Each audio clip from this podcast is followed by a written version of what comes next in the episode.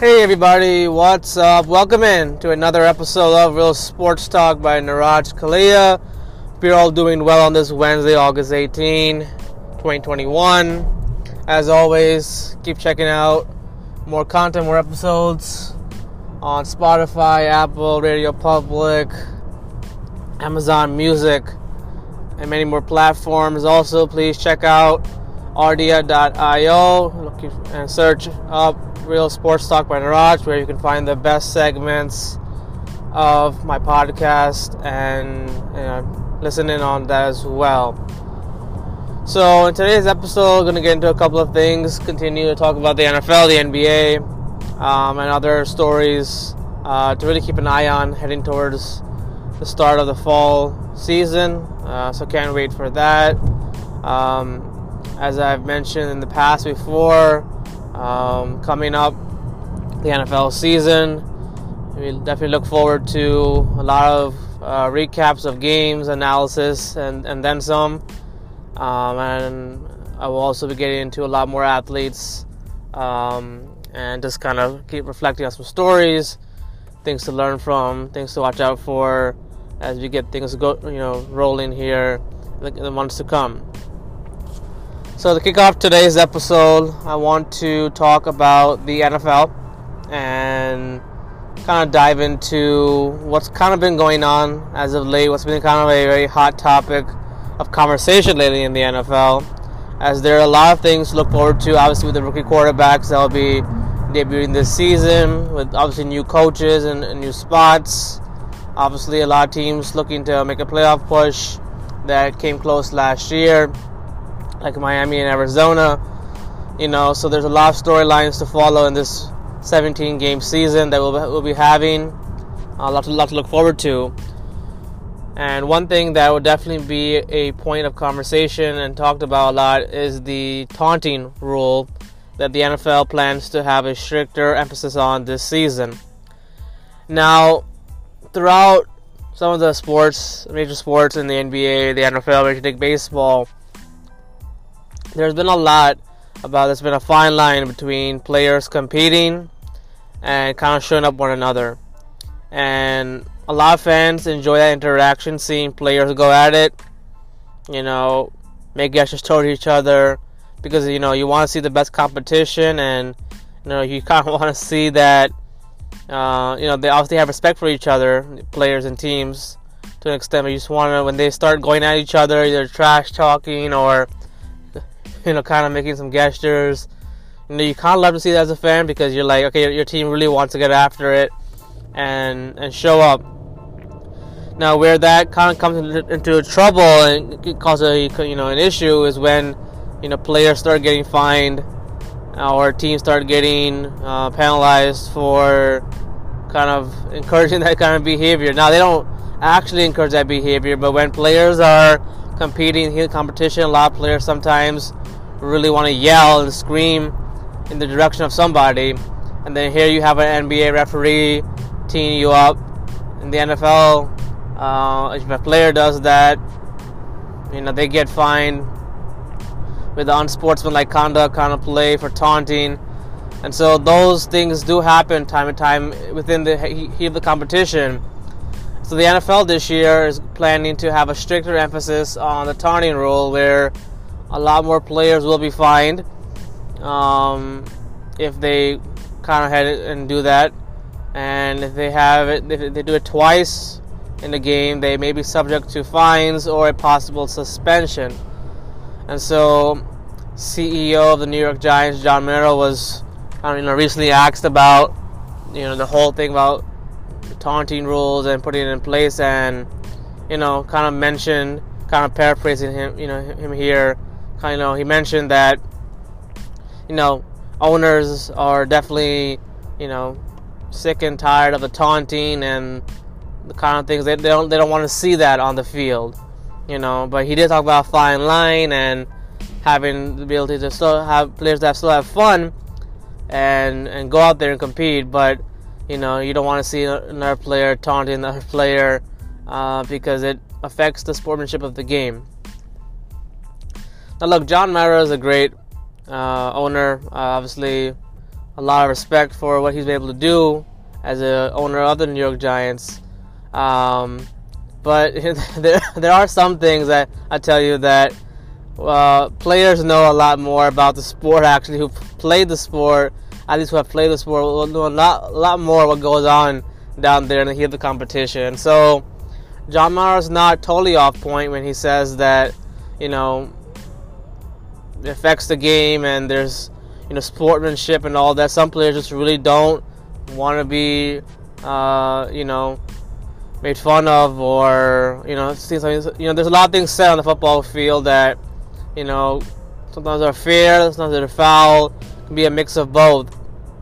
But when it comes to John Mara saying that, you know, I think that from his perspective, from the owner's perspective, obviously they just don't want to see, you know, players being able to do that so regularly or to the point where, you know, it affects, you know, sportsmanship. And, you know, obviously teams, we've seen in the past where, you know, there have been teams who, like for example, the Baltimore Ravens, Tennessee Titans, right? The Baltimore Ravens were upset by the Tennessee Titans right in the playoffs a couple of years ago. And at that time, I think pregame, Tennessee's one of their linebackers came to midfield and was doing something. Okay, and then John Harbaugh took issue with that. All right, and then you see the following year when the Ravens went up to Tennessee, the Ravens, I think, got an interception off of Ryan Tannehill, and they celebrated at the, you know, middle of the field, doing some kind of dance. So those are the kind of things the NFL may be pointing to, and John Mara may be pointing to, that you don't want to see teams kind of engage in this kind of behavior where they're taunting the other opponent because they scored a touchdown or they did that. But heck, it makes football so much interesting. You know, you want to see, obviously, great play on the football field, but you want to see that interaction. You want to see teams go at it. And in terms of taunting and all that, look, players are still going to do it. They still may do it, but and the way they do it, I mean, they get to enjoy and celebrate, right? The NFL already had made a lot of rules about, you know, not having excessive touchdown celebrations. And now you add the taunting rule to the equation. So, you know, when NFL owners kind of talk about that and when John Mara talks about it, I don't think they really understand that some of these players really just want to talk. Okay, there's a lot of players in NFL history that really talked big and showed up big on the football field. Now, obviously, you don't want them saying things that they shouldn't be saying on the football field. You don't support that. But, you know, if they were mic'd up, if all players were mic'd up and they were all kind of engaging in that on the football field, then, you know, you have a point there. But when it comes to sportsmanship and having respect for the game, players are still going to be able to compete, and they may say things that maybe aren't good to say to another player. And look, it comes down to how well do these players take it, how well do they kind of, you know, handle it, you know, in terms of, you know, they don't want to affect their team, right? They don't want to affect their team in any way or cause negative attention. So some players are going to be smart about what they say and what they don't say. But in the case of the preseason, what we've seen so far, I mean, this past weekend, I think there was a running back for the Colts that, you know, had a couple of like, you know, touches, and he ran for some yards, got a first down or so, right? And then he gets up and just yells in the direction of somebody. Okay, he's probably celebrating the fact that, hey, I got a first down, you know, I got this couple extra yards, I'm going to just yell in the direction of anybody. And here you have the referees to throw a 15-yard penalty flag for, like, taunting. So, I mean, it just feels like players are really going to have to just, you know, get a first down and just, like, keep marching ahead. And I think the NFL probably wants that because they don't want to deal with the ramifications of finding players. You know, so, I mean, there are just some things that the NFL just keeps trying to modify within the game, within the rules, and that's why a lot of players say, like, the NFL is the no-fun league, you know, because they are obviously trying to make sure that the game stays All right, discipline, you have integrity. You don't have players getting ejected because of taunting.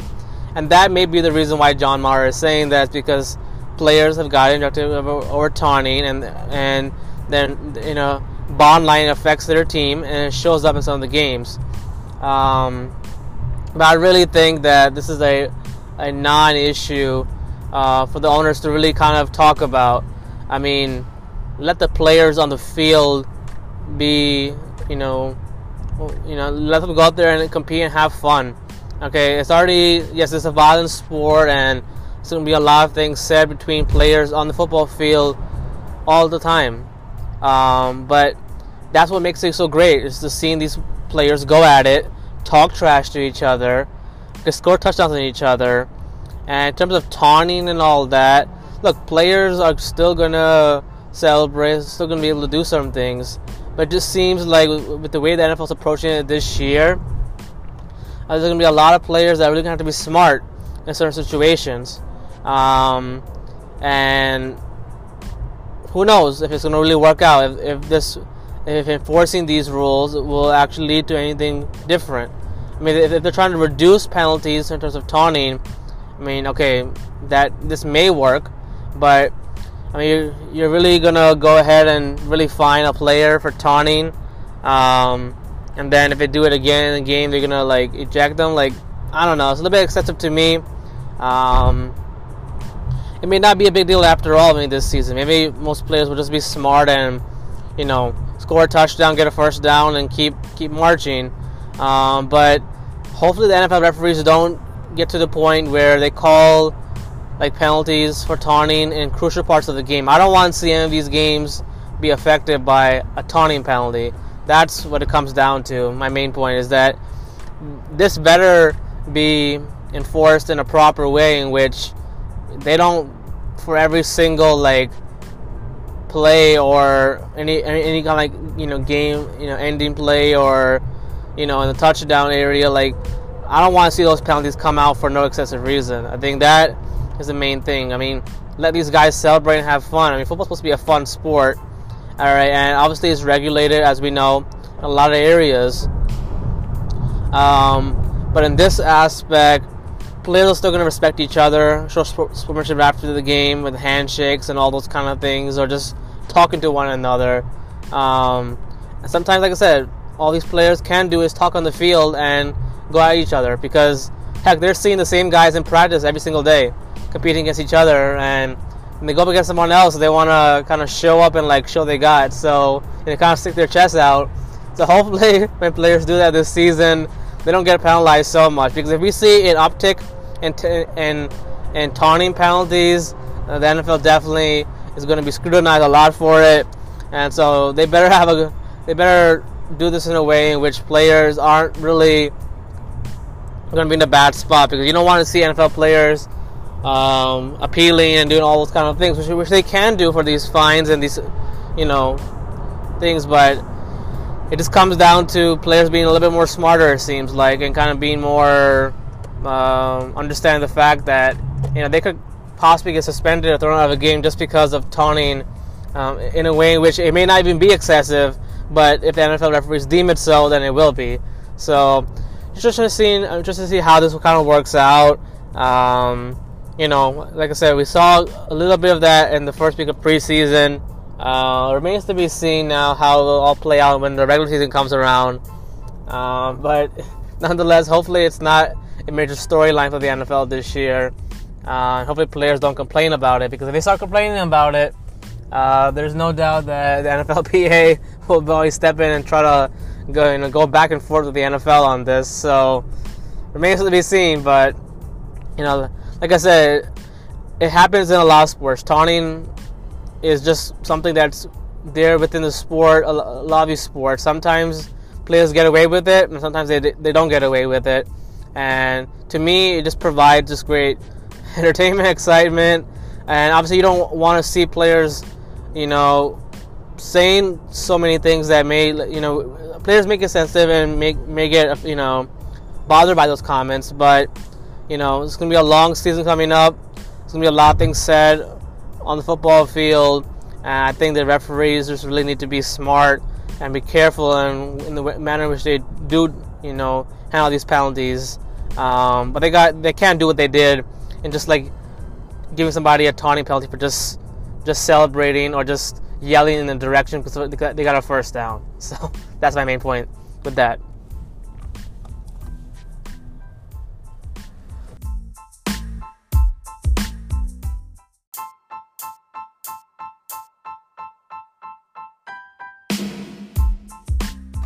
So in this next segment, I just want to talk about some of the extensions in the NBA that were recently announced, as Joel Embiid signing an extension for 4 years, $196 million. And Marcus Smart of the Celtics signing for 4 years and $77 million. Now, look at the case of the Boston Celtics.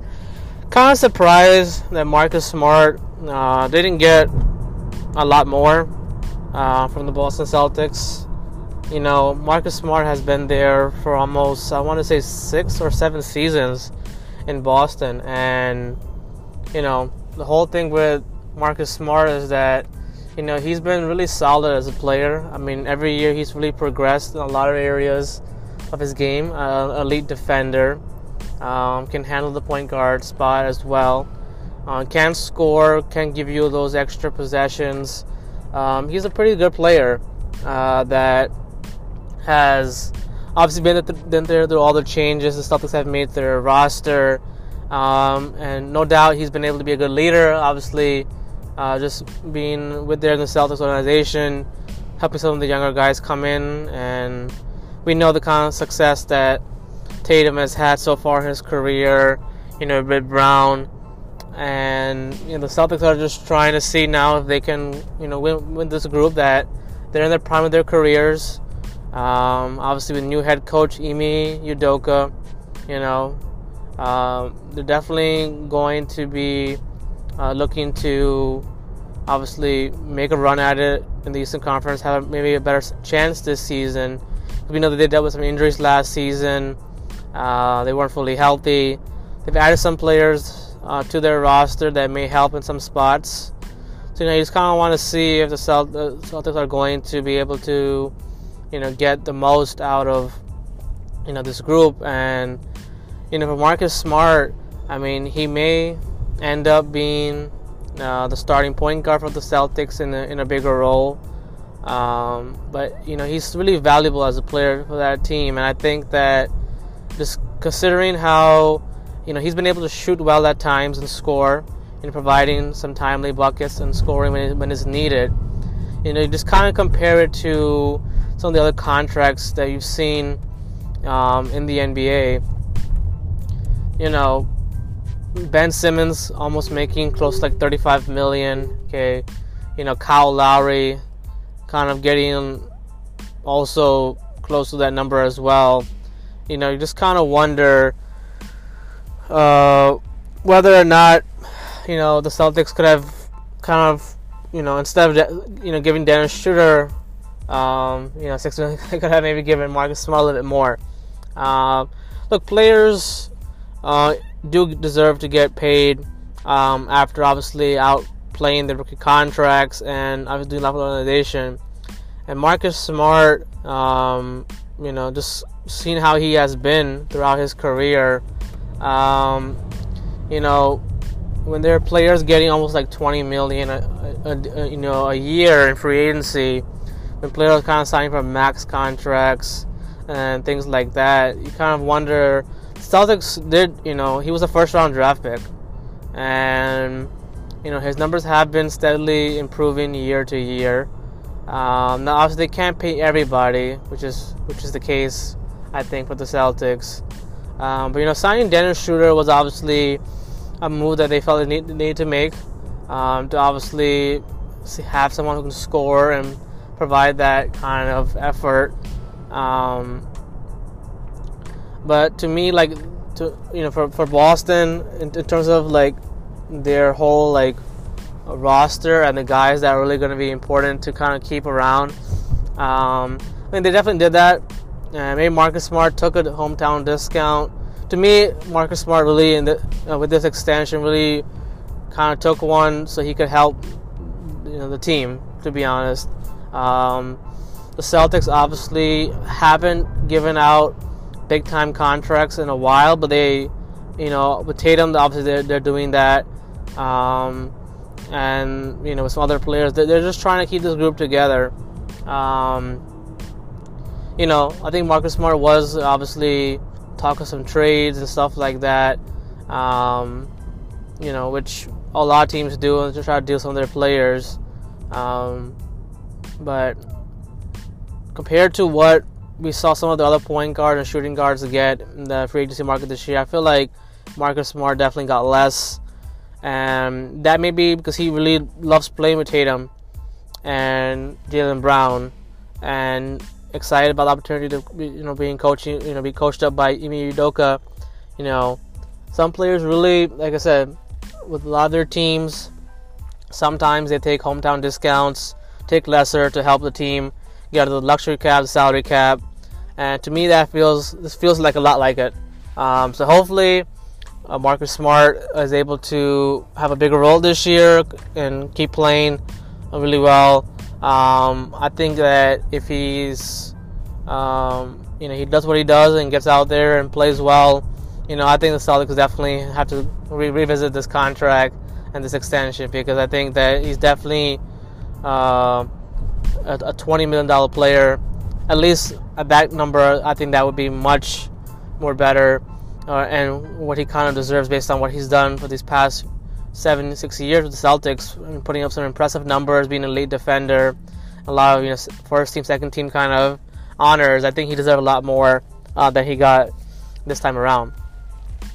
As for Joel Embiid, he deserves a lot of that money. I mean, pretty much all of it, because he had a big year last season, played so well. Obviously, he missed some time due to injury, but when he was out there for Philadelphia, he was just a monster. Putting up points, playing well defensively, bringing that energy, that intensity that was needed, and he was doing it all for the Sixers last season. Being a true bona fide star. And with this new contract, he is going to be, we get fully guaranteed money. And obviously he came very close to winning the MVP last season, Just wasn't able to finish out all those games because of the injuries.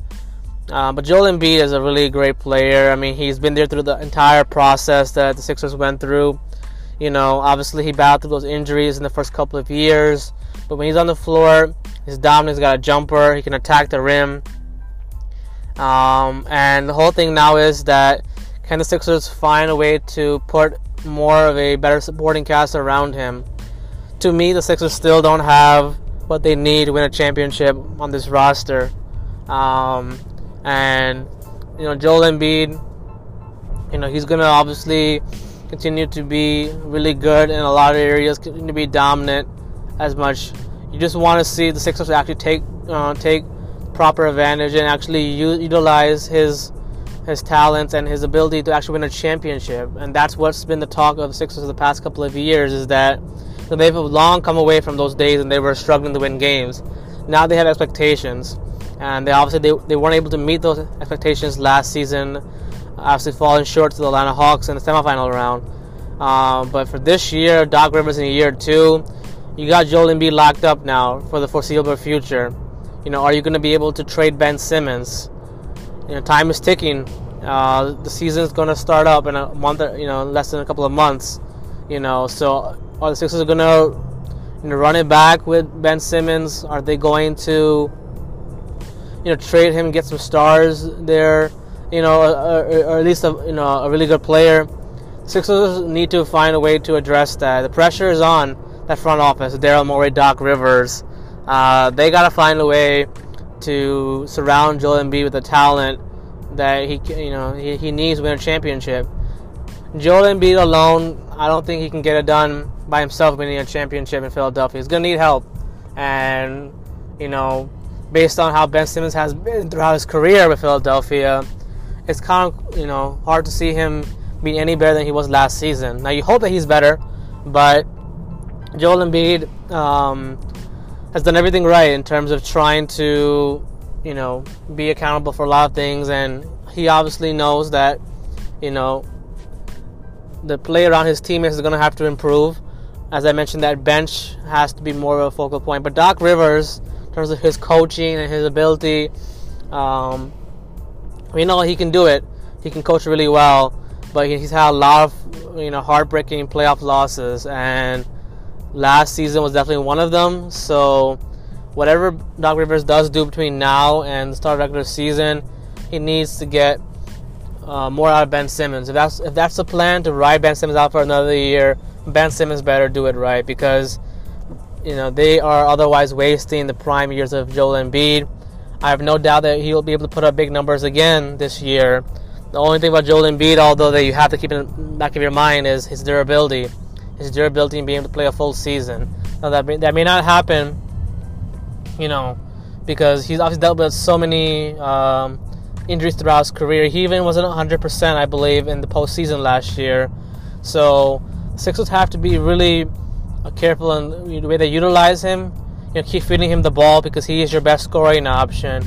But it's time to see if they can find that second star that can really complement Joel Embiid really well and get them over the hump. And that's what they need to start doing soon, or else, you know, it won't be long until Joel Embiid, you know, may start speaking up more than he already has in the past.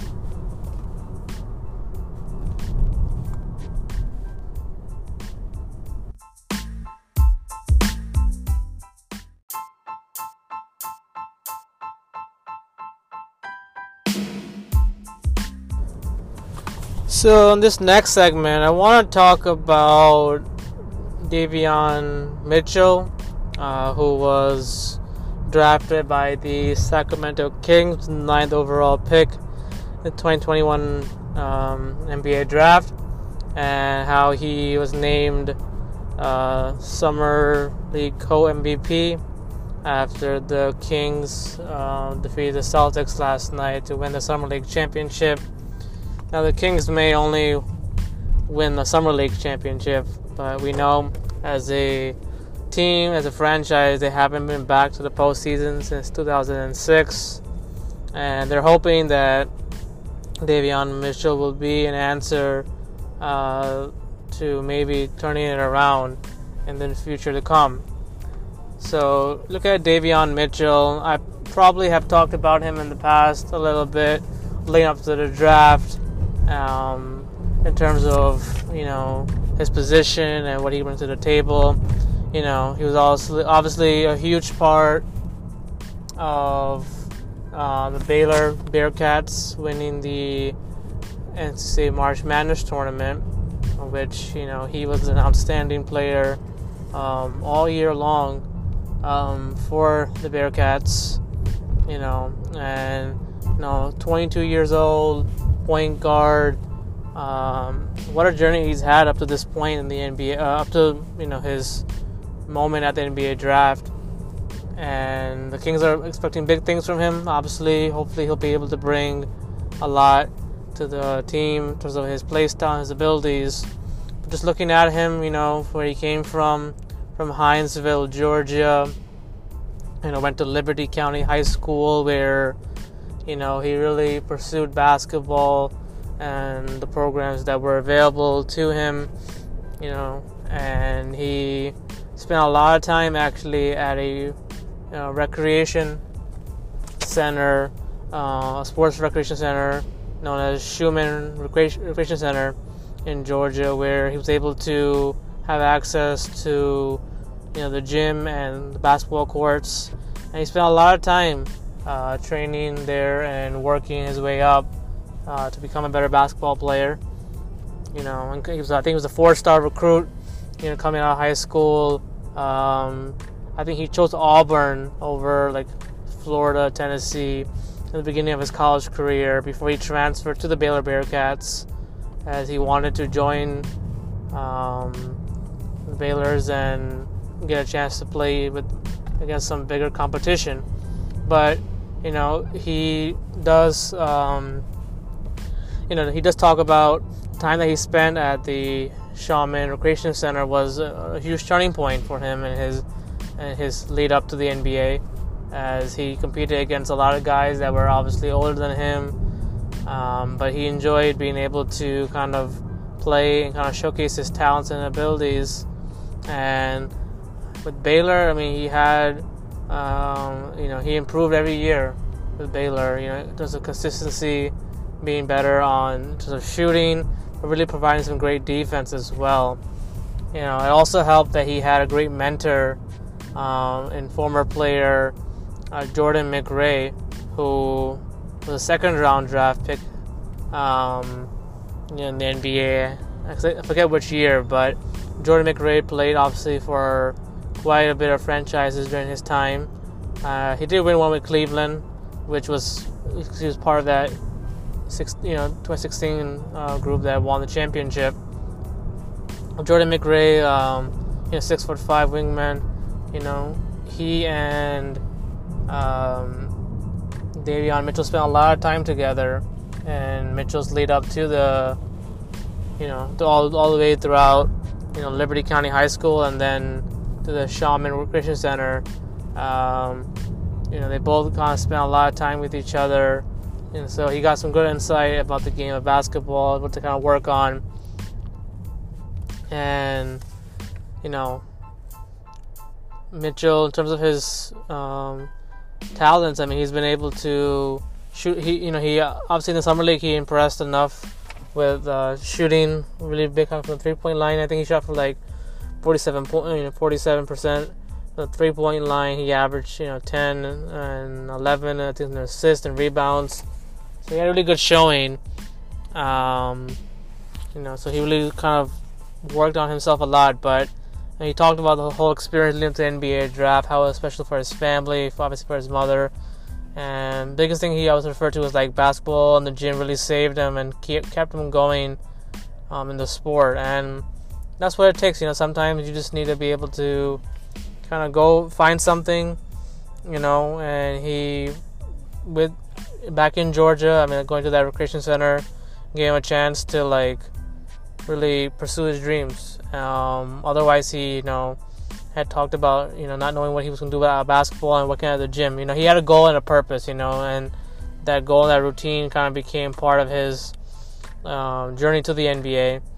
And it was just nice to see him. Obviously, last year, win the defensive the Naismith Defensive Player of the Year, as well as become a champion with the Baylor Bearcats, and hopefully he's going to be able to help the Sacramento Kings and last year's draft pick Tyrese Haliburton. Hopefully they can start to, along with De'Aaron Fox, hopefully they can start to turn it around. They obviously are looking to contend for the postseason. They obviously had some promise in the bubble. Last year didn't go their way as much. So the Kings have a lot of work to do. But they got some promising young talents in Tyrese Haliburton and this year's draft pick Davon Mitchell, and hopefully he turns out to be really solid and continue to have success that he had here in the summer league. Hopefully they'll be able to transition well when they actually start playing in the NBA season this year.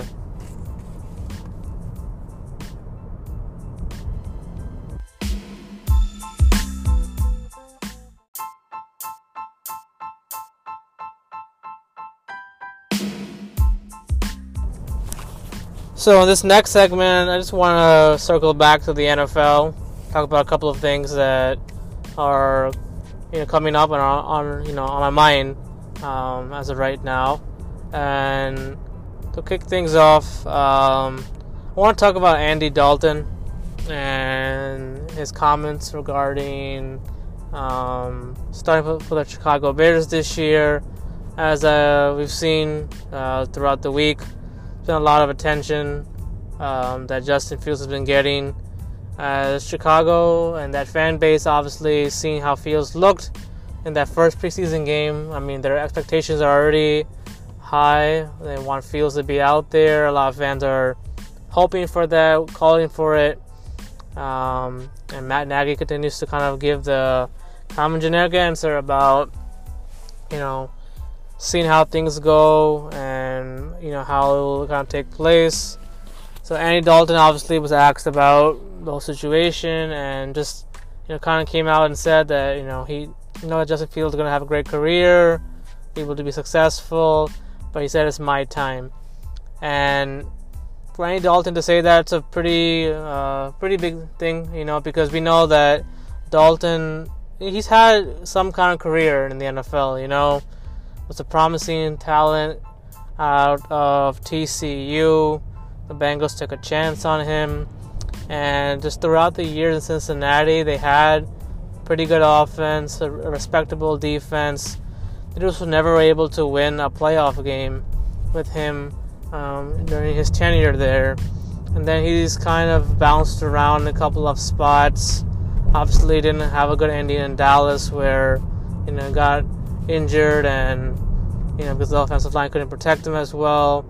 So Dalton's had his rough shares of experience, and, you know, he's looking to kind of go out there and kind of prove what he's got. And the whole quote is, you know, he said, it's my time at the end of it. And, you know, a lot of people kind of take that as like, okay, you know, he's saying that, and, you know, that may be the case. But just looking at what the Bears are facing this season, it's just really hard to see him being able to hold on to that starting job unless he performs extremely well. What he has on his side, obviously, going to this season is experience, being able to kind of command a huddle and do all those kind of things. Justin Fields, you know, he's going to be a good quarterback. You know, it's expected that he'll be a good quarterback. I think he is dealing with a groin injury. But I think he may or may not play this week. I think he will, just because he's getting first-team snaps and things like that. But, you know, Dalton just talking about being the best quarterback that he can be, doing what he can to compete out there. It all sounds promising for Andy Dalton. You want to see that confidence in him, because at one point in his career, early on, he was considered pretty good. You just could never get over the hump with him. And so with the Bears and their whole expectations for this season, you know, however Dalton responds to that first game, second game kind of atmosphere and the way they're going to be, that'll be very, very important. What I will say about Andy Dalton and his comments is that, you know, it may be his time as of right now to start as their quarterback. At some point, Justin Fields is going to see the field, and it's going to come down to his performance. So, you know, Dalton with Dallas, he played relatively okay at certain points, but, you know, they weren't able to win some of the games that mattered towards the end. But the Chicago Bears, he's got some talent there, and he's got a defense. You know, all he really has to do is just kind of not make any turnovers, and they can probably win some games. The hope, although, for Bear fans is just that they're able to have a respectable record, and you don't want to throw Justin Fields into the fire unless he's not ready for it. So, you know, if I'm the Bears and you hear Andy Dalton talk about, you know, it's my time, Justin Fields is going to have a great career, I mean, obviously in the back of your mind you know that. But there's a good chance that if Dalton doesn't play relatively well, or let's say their offense is stagnant the first 2-3 weeks, you know, I wouldn't be surprised to see Matt Nagy put Justin Fields in there. And so it's good that he has confidence. I hope that Dalton actually is able to do well enough for the Chicago Bears to the point where they actually want to keep him out there. But you never know with you know, the quarterbacks that we have in the game, from the veteran quarterbacks. You know, it just kind of comes down to what these teams kind of think about their quarterbacks, and, you know, what kind of situations they put them in. The Bears, pretty much when they signed Andy Dalton, you know, they came across as a team that's just pretty much kind of punting on the season and gonna ride Justin Fields on the bench. Now, obviously, we've seen as the preseason has come through and the training camp, you know, camps have happened, you kind of see the tune now of like, all right, Justin Fields has a chance to start. He's progressing really well, but we want to see more of him. You know, so I really hope that Matt Nagy doesn't mishandle the situation. You know, hopefully he doesn't mishandle it the way that Brian Flores did. Although Brian Flores did it after a bye week and after they were an even record. So hopefully, you know, Matt Nagy, if he sees the Bears going the wrong direction, hopefully he'll be, strong enough and to actually make that decision to go Justin Fields. You just want to see how Matt Nagy responds to that. Because like I said, he and GM Ryan Pace will definitely be on the hot seat no matter what happens this year in Chicago. So I want to finish up by talking about defense in the NFL and focusing in on a key group of edge pass rushers that I believe will have a big season this year. Now, with the edge rushers, a lot of linebackers also can be in this category. Obviously, there's a lot of linebackers who play in coverage and also rush the quarterback. I'm going to try to focus on some of the edge rushers in the NFL, kind of give you my top five heading into the 2021 NFL season. At number five, I have Von Miller. Now, Von Miller is coming off a season in which, you know, he's recovering from a severe ankle injury. Wasn't able to play a whole lot last year. I think at all he wasn't able to play. You know, Von Miller is in his 30s, but he is still one of the best edge rushers, pass rushers out there in the NFL. And, you know, we know that Von Miller throughout his career has been able to really show up and progress very well from Texas A&M, just being able to put on, you know, some big performances, obviously no bigger than what he did in that AFC Championship game against the Patriots years ago. You know, he still has it left in him to be a productive player.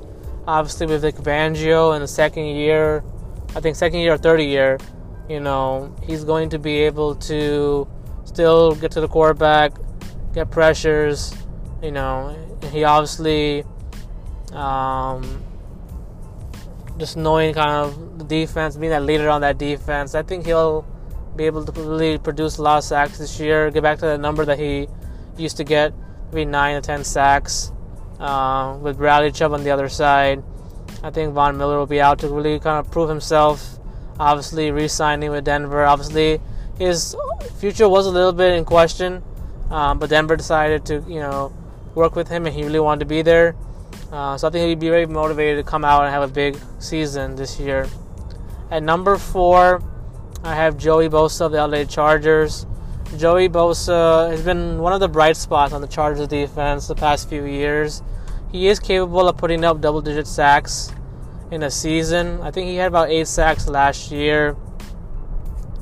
And the biggest change for Joey Bosa will be having a new defense coordinator in Brandon Staley, who I think will be more creative and utilizing Joey Bosa's strengths and his abilities. I think he'll be able to really be the lead one on that pass rushing line. You know, with Melvin Ingram not being there anymore, I think you'll see Joey Bosa be able to get some opportunities to maybe put up some more sacks, be involved in playmaking and getting some plays in the backfield. But he's progressed very well throughout his career, and I think he'll have a better season than his brother Nick Bosa, I think, for the 49ers. Because Nick Bosa is coming off, obviously, an injury. But the Chargers definitely going to need some pass rushing. I think Bosa's due for a big year. You know, it's kind of been in the middle of the pack. I think he'll have a way to be more of an impact player this year. And number three, I have Khalil Mack. Khalil Mack has had, I think, 4 double-digit sack seasons in his career. Obviously, he's still a dominant force. You know, in terms of what he can do when he lines up on the other side. You know, I think he had 9 sacks last year. You know, some forced fumbles, a number of quarterback hits. You know, he still is dominant in terms of being as a pass rusher. Now, he's listed as a linebacker, obviously, on the roster. But like I said, there's quite a bit of edge rushers that you know will be able to, like, bring it in. As I mentioned, you have Von Miller, you have Joey Bosa, Khalil Mack. Despite the kind of way Chicago has been as a defense lately, you know, he may not always produce those big numbers from time to time, but he finds a way to make a play on the football. When it's in his area, in his vicinity, he'll get it done. And the Bears will need more of that from him this year. You know, he's definitely been worth the trade that they made, you know, with the Raiders to get him. He's been a leader. He's been a very dominant player. And even with him getting a little bit older, I think he still has a lot to prove. Just in terms of his ability to get to the quarterback and make plays on the football, you know. I think obviously with that defense, you know, what's around him, you know, a lot of offensive lines have already struggled quite a bit with him, you know. So I could see him being really impactful, you know, still with the Bears this year. I think he'll play like it as well, you know, trying to be dominant, and he'll make the plays when you need them the most. And I think that's why he'll have a big year coming up. As for my number 2 edge rusher in the NFL coming up this year is T.J. Watt. T.J. Watt for the Pittsburgh Steelers had 15 sacks last season, has been a strong contributor to the Steelers defense the last 4 seasons, really progressing very well. And like I said, he lines up obviously as a linebacker as well at times, but when he rushes the quarterback, he can get it done. He can win over his matchups. You know, he may be a defensive player of the year candidate as well this year. He can get it done. He's been healthy. The Steelers are going to need him to continue to ascend as a pass rusher, you know, to keep that defense going, you know. But overall, he's been very impressive just in the way that he was been able to show up in those big-time games. And obviously at home, you know, he's already had his fair share of highlights, which he's kind of showed his dominance and his pass-rushing ability. And I think he'll continue to do that in a big-time way with the Steelers. Obviously, I think that they're going to have a down year this year. I don't think that they're struggles will come from their defensive pass rush. You know, I think Watt will definitely be really good. Maybe better than J.J. Watt maybe this year. Even though J.J. Watt obviously in a new situation in Arizona, you know, I still have questions about that Cardinals defensive line.